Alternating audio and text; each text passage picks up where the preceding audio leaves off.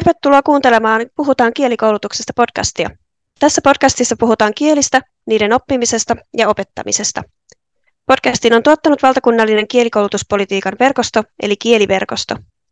Tämä erikoisjakso on tuotettu osana kielikoulutus- ja yhteiskuntaverkkolehden marraskuun teemanumeroa arvioinnista, ja vierailevana juontajana toimin minä, Karolina Inha, soveltavan kielen tutkimuksen keskuksesta Jyväskylän yliopistosta. Tässä jaksossa me keskustellaan arvioinnista ja sen muutoksista aikojen saatossa. Vieraana meillä on Raili Hildeen Helsingin yliopistosta ja Oli-Pekka Salo Jyväskylän normaalikoulusta. Jos vaikka Raili aloittaisi kertomalla, että minkälaista roolista sä tänään puhut arvioinnista? No hei, joo. Niin kuin totesit, niin mä olen tosiaan kielididaktiikan apulaisprofessori Helsingin yliopistossa ja tota, arviointi on läsnä monella tavalla työssäni ollut kaiken aikaa silloin opettajan kouluttajana ensin, ensin semmoisena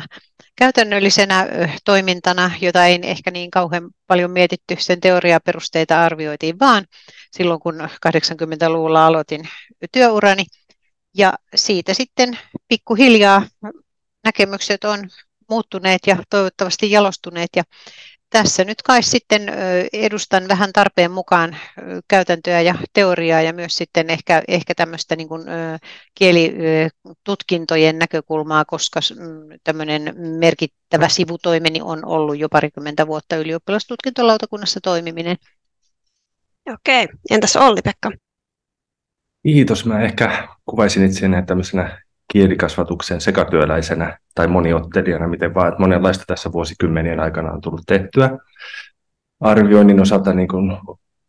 varmaan se, mitä Raili tuossa sanoi, niin herätys on tullut sitten itsellä silloin opintojen aikana, kun tosiaan niin arviointi on ehkä ollut sitä, että sitä on vaan tehty ja sitten opinnoissa, kun siihen pääsi paremmin käsiksi ja muuta ja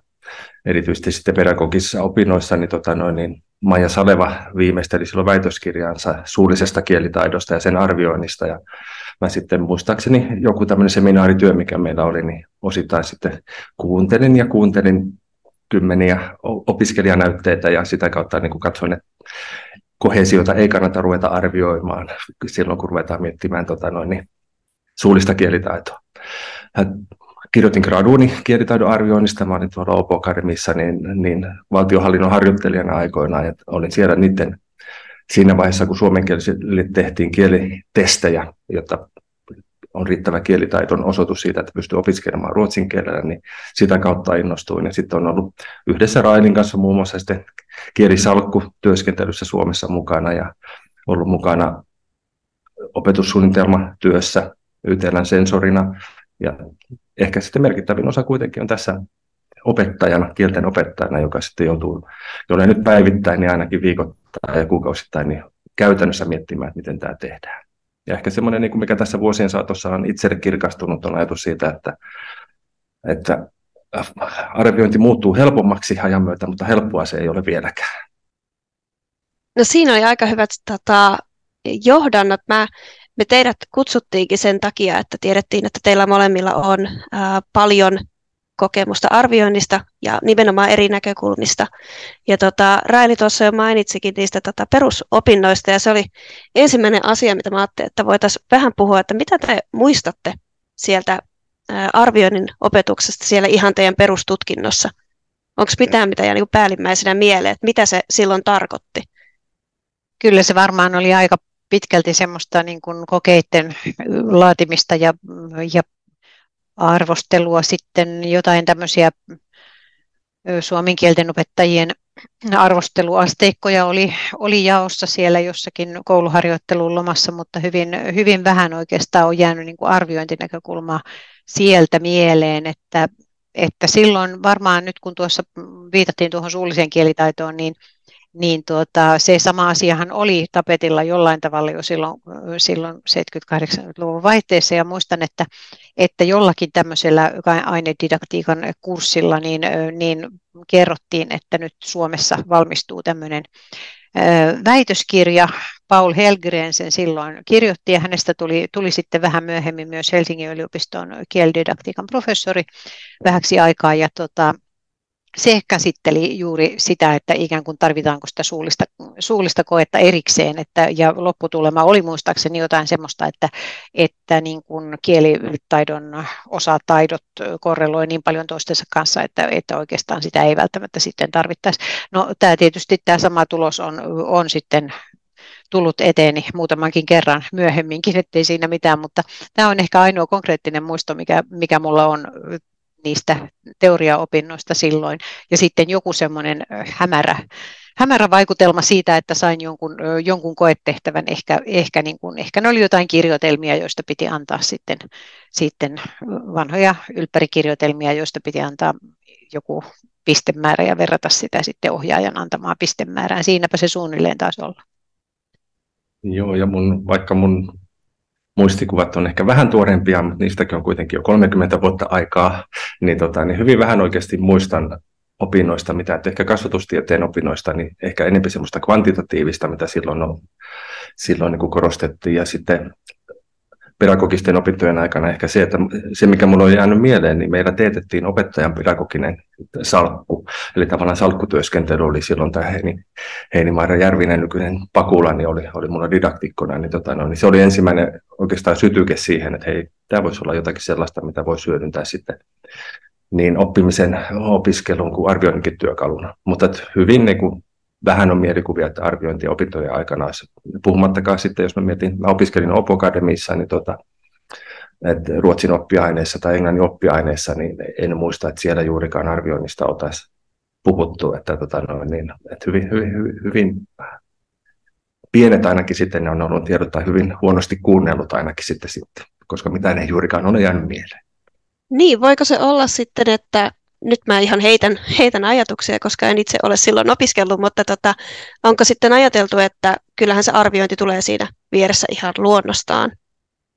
Että eihän sitä tarvitse edes opettaa, vai mikä, mikä tässä on niin tämä ajattelu takana? Mä luulen sitä, mitä Raili tuossa sanoi siitä, että kun sitä tavallaan sitä arvioinnin teoriaa ei ehkä silloin niin mietitty, että mitä siellä takana on, että sitä on vaan tehty. Että silloin on ajateltu, että se riittää, että kun ne mitä kokeita on ja tehdään, arvioidaan sanastoa ja, ja kielioppia ja on aukkotäydennystä ja käännöstä ja niitä sitten katsotaan. Ja mun aikana enää ei ollut niitä yhdeksän pisteen virheitä, mutta niin kuin sillä tavalla ikään kuin mietitty, että mikä on vakava virhe ja mikä ei ole vakava virhe, mutta että, että ehkä sen takia sitä, sitä niin kuin teoriatietoakaan niin kauhean paljon ei ole ollut. Että jos miettii soveltavaa kielitiedettä, niin sen arviointi, arviointi to, toki sitä on tehty, mutta oikeastaan se sitten ehkä siellä 90-luvulla varsinaisesti on vahvasti alkanut nousta esiin ja sitä on sitten kehitetty eteenpäin. Että se on ehkä semmoinen osittain syy, että ei ole ollut myöskään niin työkaluja siitä puhumiseen ja sen opettamiseen. Joo, sä oot varmaan ihan oikealla jäljellä kyllä tuossa, että, että tota, siellähän, niin kuin, no, mitä nyt muistelen tässä, tässä myös aika, aika hiljattain näitä lukemiani ja kuulemiani vanhojen arviointitutkijoiden, ehkä vielä minuakin vanhempien muisteluksia siitä, miten, miten tämän alan teoria alkoi, niin oikeastaan sitä ei kauheasti problematisoitu koko asiaa juurikaan ennen 60-lukua. Et siellä oli tämmöinen hyvin tämmöinen neljän, neljä taitoa oli, oli, joita mitattiin erikseen ja ja tämmöinen psykometrinen traditio, joka lainattiin tietysti sitten niin kuin lähinnä psykologiasta ja, ja näin, niin tota, ja juuri tämä kvantitatiivinen mittaustapa, joka kulki aika pitkälle niin kuin erillään käytännön opetustyöstä, ja monissa maissahan se on vieläkin vähän niin, että, että ikään kuin ulkopuolelta tullaan mittaamaan, mitä ne opettajat on saanut aikaan siellä koulussa. Että meillä, meillä se, tämä traditio on vähän, vähän heikompi mutta se ehkä koko, koko asia niin kuin tuli sillä tavalla moniulotteisemmaksi sitten tämän viestinnällisen kielenopetuksen myötä siinä, joka meillä taas sitten tuli tuli tämän perusope, perusopetuksen tai silloisen peruskoulun opetussuunnitelman myötä meidän kielikasvatukseen. Ja siellähän oli sitten tätä kielen käyttöä, joka tietyllä tavalla sotki sitten tämän, tämän hienon ladolaisen nelijaon, että ei, ei enää ollutkaan niin, kuin niin puhdasta semmoista laboratoriosuoritetta sieltä, tai siihen tietysti pyritään edelleen pyytämällä ihmisiä kirjoittamaan selkeästi jostakin tai antamalla heille kielioppitehtäviä tai muuta, mutta nyt ollaan niin kuin tuskaisen tietoisia jo siitä, että tämä ei suinkaan riitä, mutta meni, saa sanoa, että monta sataa vuotta, kun se ei ollut oikeasti mikään ongelma kenellekään, mutta nyt sitten on alkanut olla. No mitenkäs sitten, kun tuota, tässä kun kielitieteilijänä teitä kuuntelen, niin sitten sanoa, että siellä oli tämmöistä ja sitten tuli tämmöisiä uusia ajatuksia, niin tota, mä rupesin vaan miettimään, että kuka niitä sitten on tuonut ja onko teidän omat käsi, arviointikäsitykset muuttunut tässä. Että huomaat, olette sitten huomannut sen, että, että vaikka 90-luvulla mä ajattelin tällä tavalla, mutta nyt on näin asian eri tavalla vai oletteko te pysynyt näissä muutoksissa mukana, kun niitä on tullut? Jaa, tuo on vaikea kysymys. Et tietyllä tavalla ehkä se, jos mä mietin niin opiskeluaikana ja, ja tota, niin sitten varsinkin kun pääsin mukaan niin kuin niin kuin aika varhaisessa vaiheessa työuraa, niin vaikka kielisalkkuhankkeeseen ja sitten just se käsitys siitä, sitä ehkä kielestä ylipäänsä ja kielen käytöstä ja kielen osaamisesta, niin se on vaikuttanut väittämättä myös sitten siihen omaan arviointiajatteluun. Mutta toisaalta sitten ehkä se on ollut semmoista, että se teoriatietämys ja, ja ihanteet siitä, mitä se arviointi parhaimmillaan on tai mitä se kielen opetus tai kielikasvatus yleensä on, niin se on ollut vahvaa, mutta sitten se on ollut ristiriidassa sen oman toiminnan kanssa. Että kyllä minulla on semmoisia välähdyksiä sieltä uran alkuvaiheesta, jossa mä oon havahtunut keskellä oppituntia siitä, että hetkinen, miksi ihmeessä mä teetän tällaista tehtävää, koska tämä on musta ihan tyhmä. Mutta kun se sattuu olemaan siellä oppikirjassa tässä kohtaa, niin se oli se paikka. Mutta niin muistan semmoisen hetken ihan konkreettisesti, jossa mä havahduin siihen, että hei, et, hei tässä on mitään järkeä, miksi mä teen jotakin, mihin mä en itse usko. Ja se on ehkä muovannut sitten semmoista niin kuin omaa opetusta ja arviointia myös siihen suuntaan, mikä on kokenut niin kuin mielekkääksi, että koittanut tuoda sitä viestinnällisyyttä yhä enempi sitten sitä, että tehdään niin kuin vaikka nyt suullisessa, suullisessa kielitaidossa tulee niitä suullisia suorituksia tasaiseen tahtiin ja sitten mietitään, että missä vaiheessa se arviointi menee semmoista holistisesta tarkempaa, että mikä tavallaan se progressio on sitten siellä peruskoulusta lukioon ja niin poispäin, mutta että kyllä siinä niin semmoista niin tietysti on aika hidasta se muutos ollut ja varmasti vieläkin niin välillä havahtuu siihen, että liian vähän tekee tiettyjä asioita ja liikaa jotakin toista, mutta että välillä sitä ehkä haluaa myös itseään päästä vähän helpolla, että tietyt asiat vaan sujuu helpommin ja nopeammin kuin toiset ja se ratkaisee ehkä jonkin verran. Mutta semmoisia niin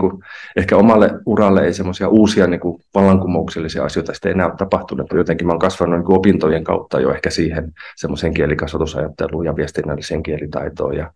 ja, ja siihen, että siinä mielessä niin, niin, niin tämmöistä mullistavaa oikeastaan tapahtunut ehkä muuta kuin siinä alkuvaiheessa. Ja sitten sen käytäntöön tuominen on ehkä se iso haaste edelleenkin. No mulla ehkä, ehkä just semmoinen, niin kuin mietin tässä samalla kun puhuit, että vähän samansuuntaisia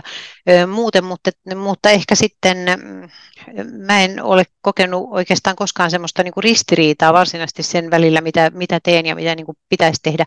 ö, mutta, mutta se mikä on tullut tai mitkä oikeastaan niin kuin kaksi, kaksi asiaa,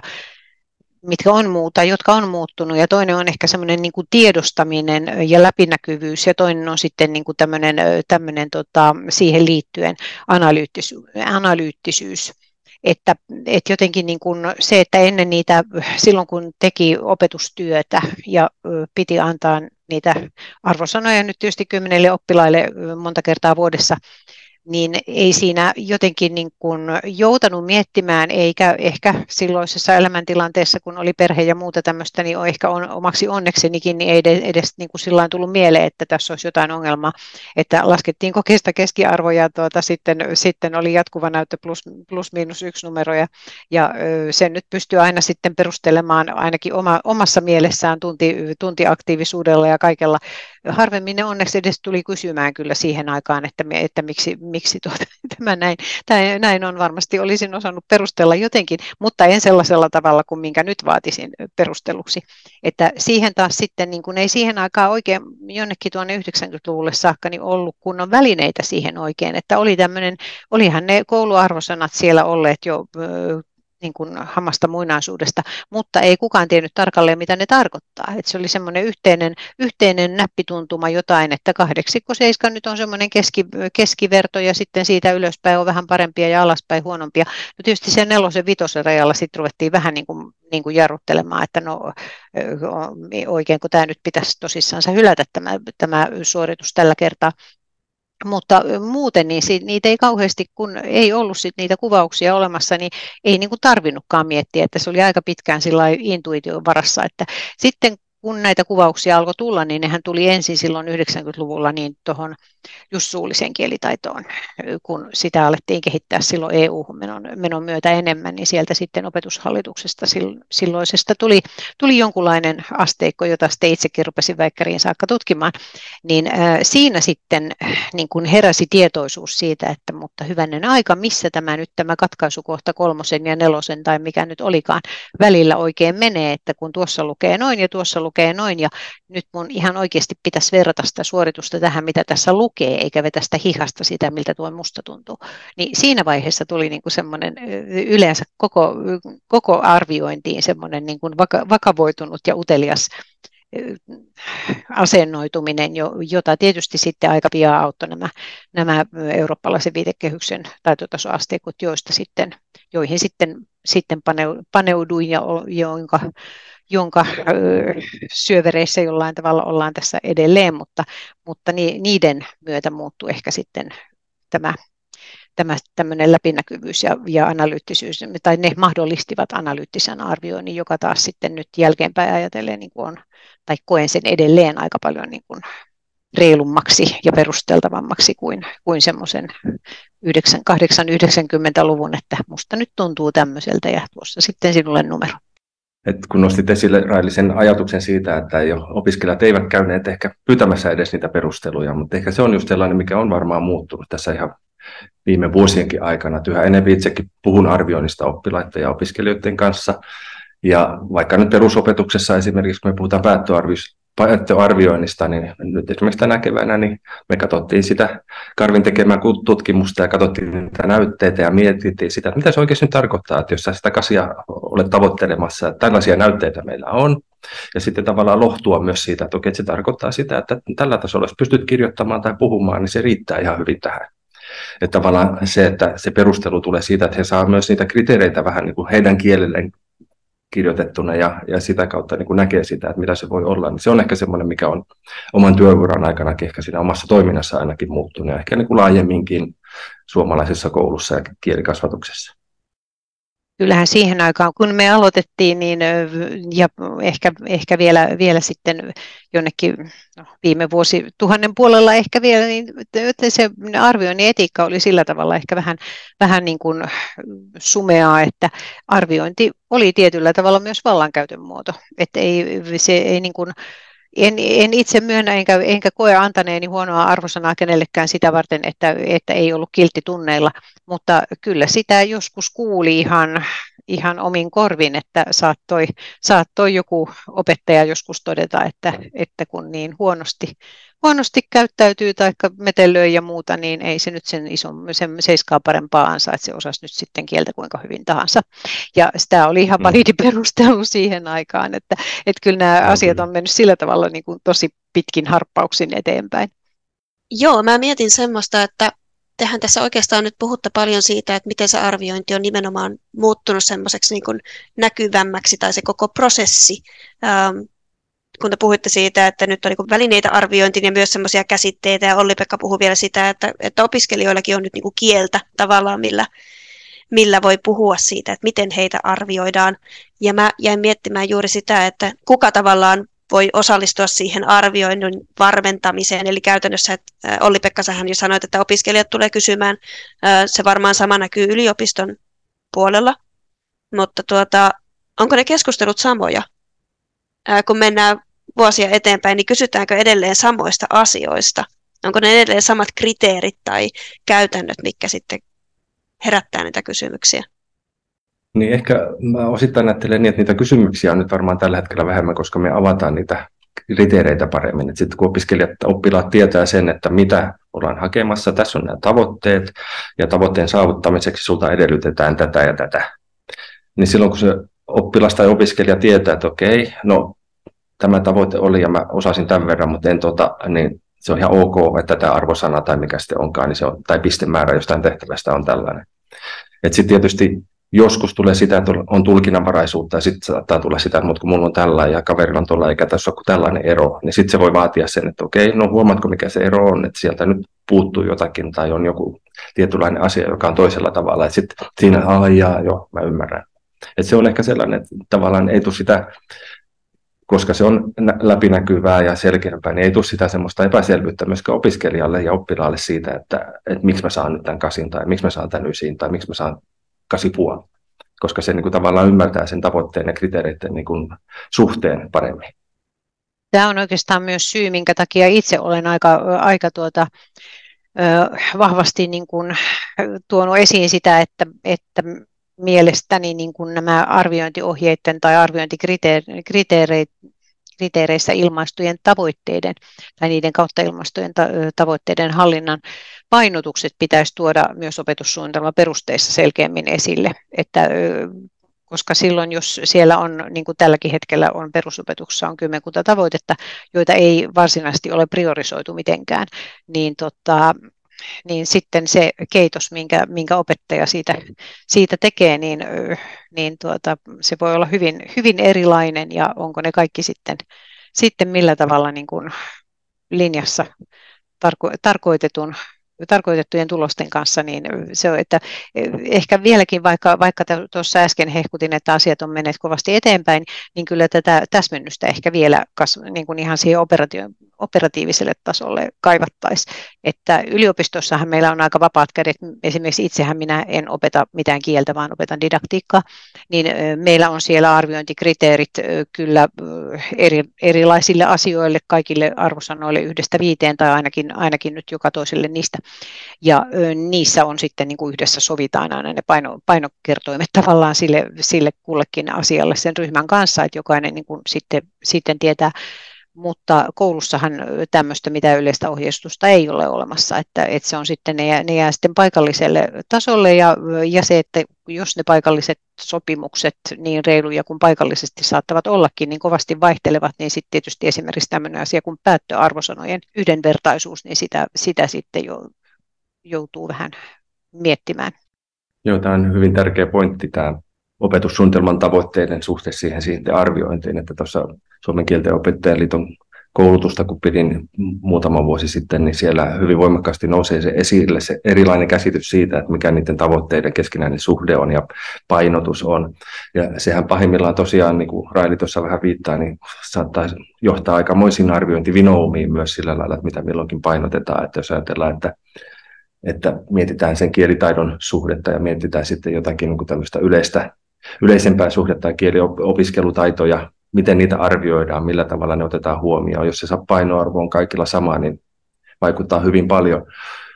kokonaisuudessa. Ja samalla tavalla oikeasti, niin kuin jos miettii niitä taitoa tuottaa tekstejä tai taitoa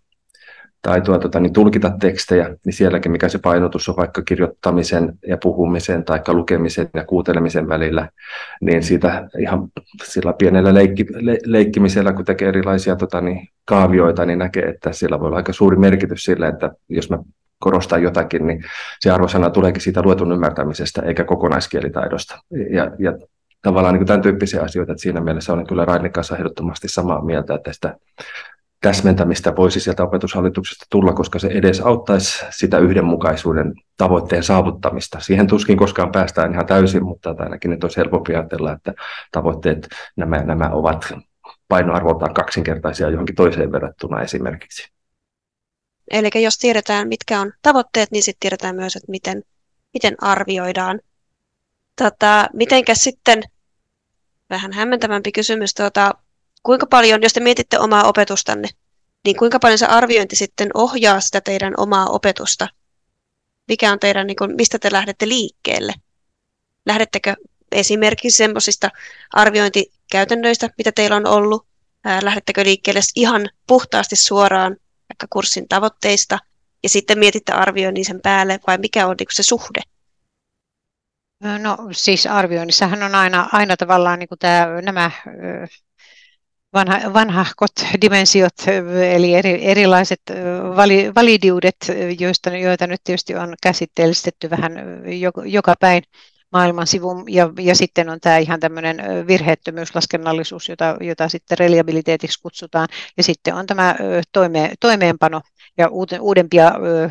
kerroksia sitten on, on nämä eettiset pohdinnat erilaisista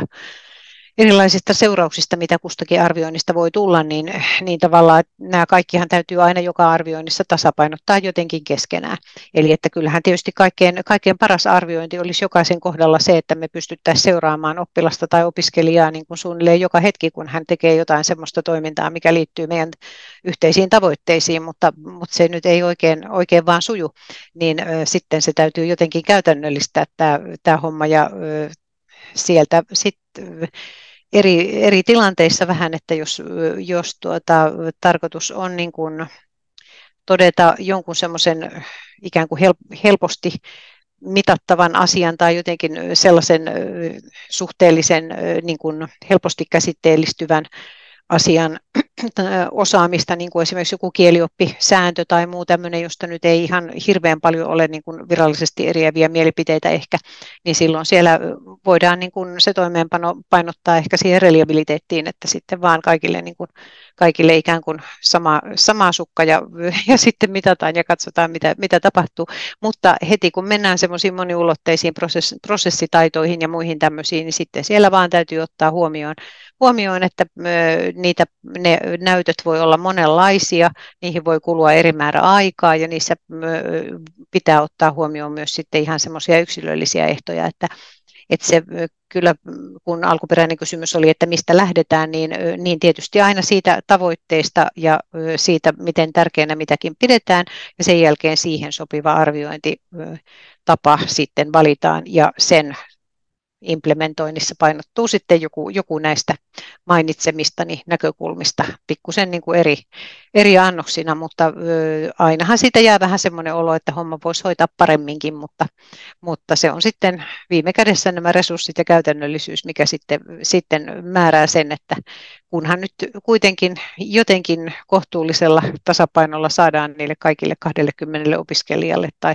200 oppilaalle tai 20 000 ylioppilaskokelaalle niin kuin jostain kohdasta luotettava ja virheetön arvio, niin siihen on tyytyminen tällä hetkellä. Joo, ja mä katson tätä nyt sitten taas tuota, niin enempi nimenomaan sen opetuksen näkökulmasta. Mä puhunkin sellaista niin kuin opetuksen kehämallista,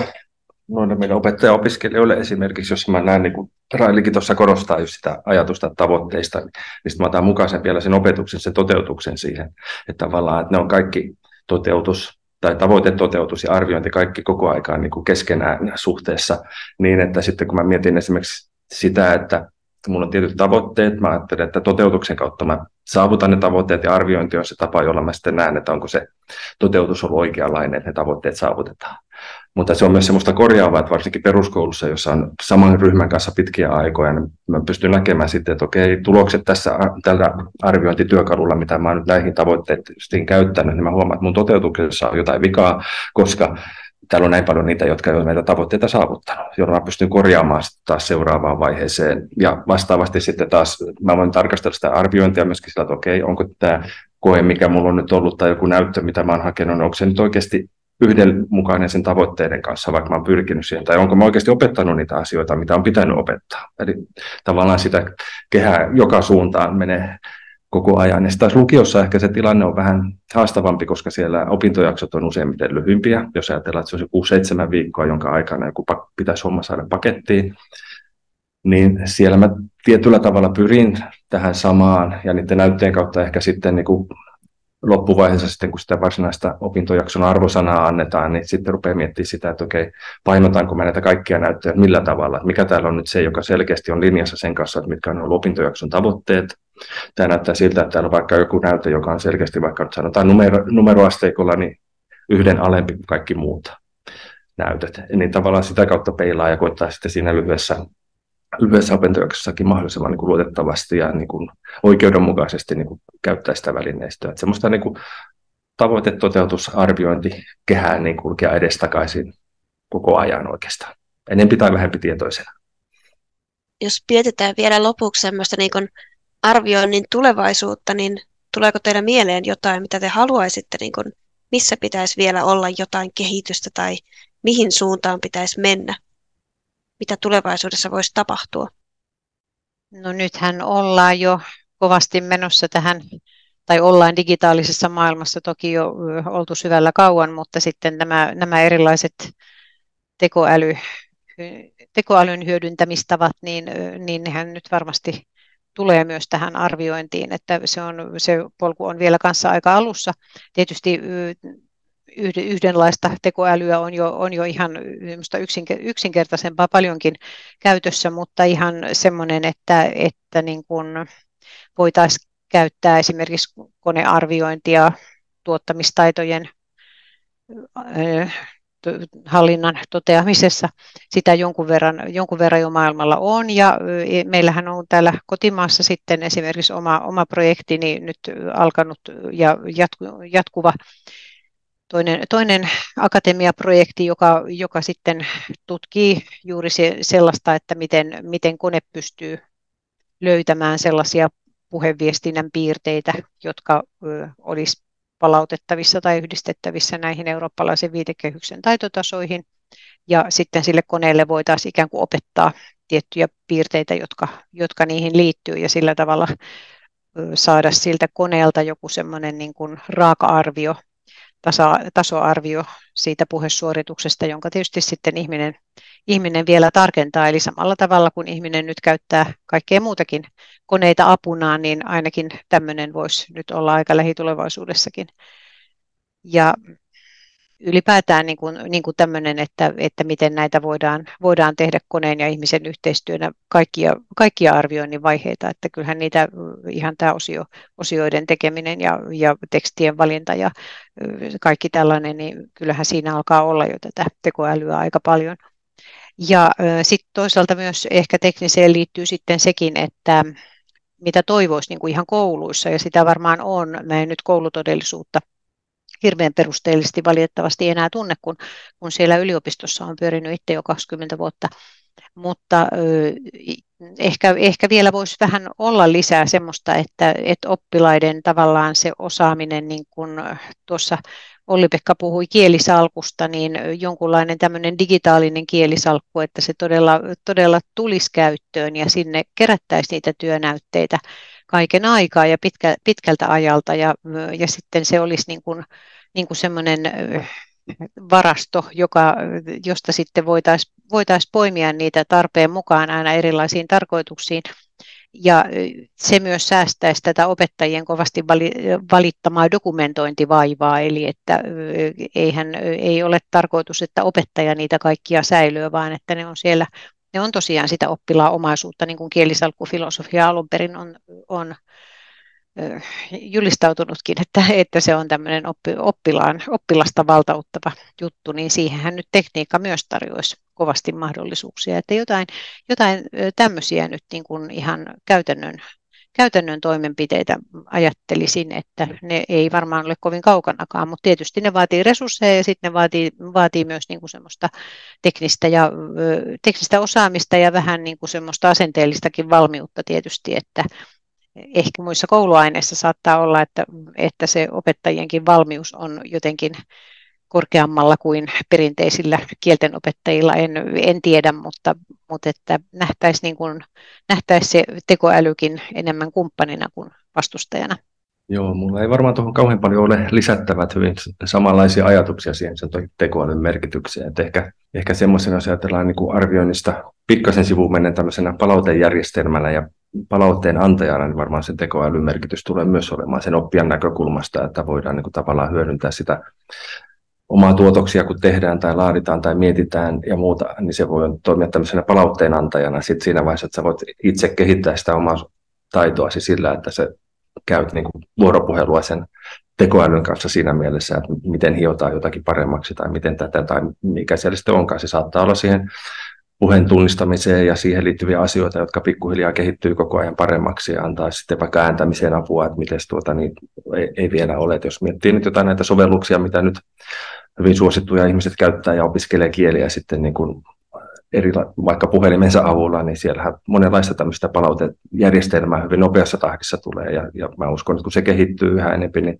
se myös tuo semmoista niin kuin tähän elinkäiseen oppimiseen ja opis- kielen opiskeluun, niin myös semmoisia vahvuuksia. Toki niissä on omat rajoituksensa ja rajallisuutensa, mutta se voi olla hyvä sellainen niin kuin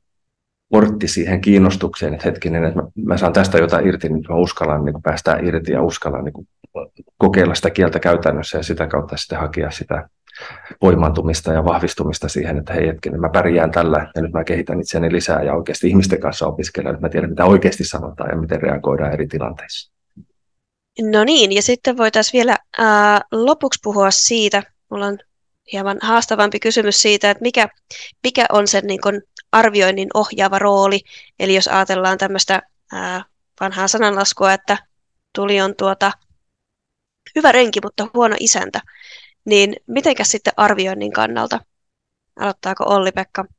No sillä lailla varmaan tämmöinen ikuisuuskysymys, kun meillä nyt on Suomessa tämä yksi ja ainoa merkittävä valtakunnallinen kielikoe tai ylipäänsä niin kuin tämmöinen arviointiväline kuin ylioppilaskokeet ja sitä kautta niin sen ehkä semmoinen takaistusvaikutus niin varmasti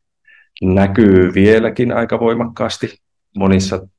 monissa tota noin, niin kouluissa. Ja, ja en voi kieltää, etteikö se omassakin työssä jonkin verran vaikuttaa, vaikka pyrkii niin kuin sitä olemaan niin kuin sillä lailla puhumatta, että tämä on sitten tärkeää YO-kirjoituksissa, tällä lailla yleensä tehdään ja niin poispäin tyyppisesti, jolloin ajatellaan, että me niin kuin ohjataan ja mietitään ja tehdään sellaisia juttuja pelkästään, jotka niin kuin sitten mahdollisesti tulee vastaan siellä ylioppilaskirjoituksissa. Et perusopetuksen osalta niin en näe, että tässä on niin kuin suurempaa ongelmaa, että se päättöarvioinnin kriteerit kuitenkin niin on, on sillä lailla niin kuin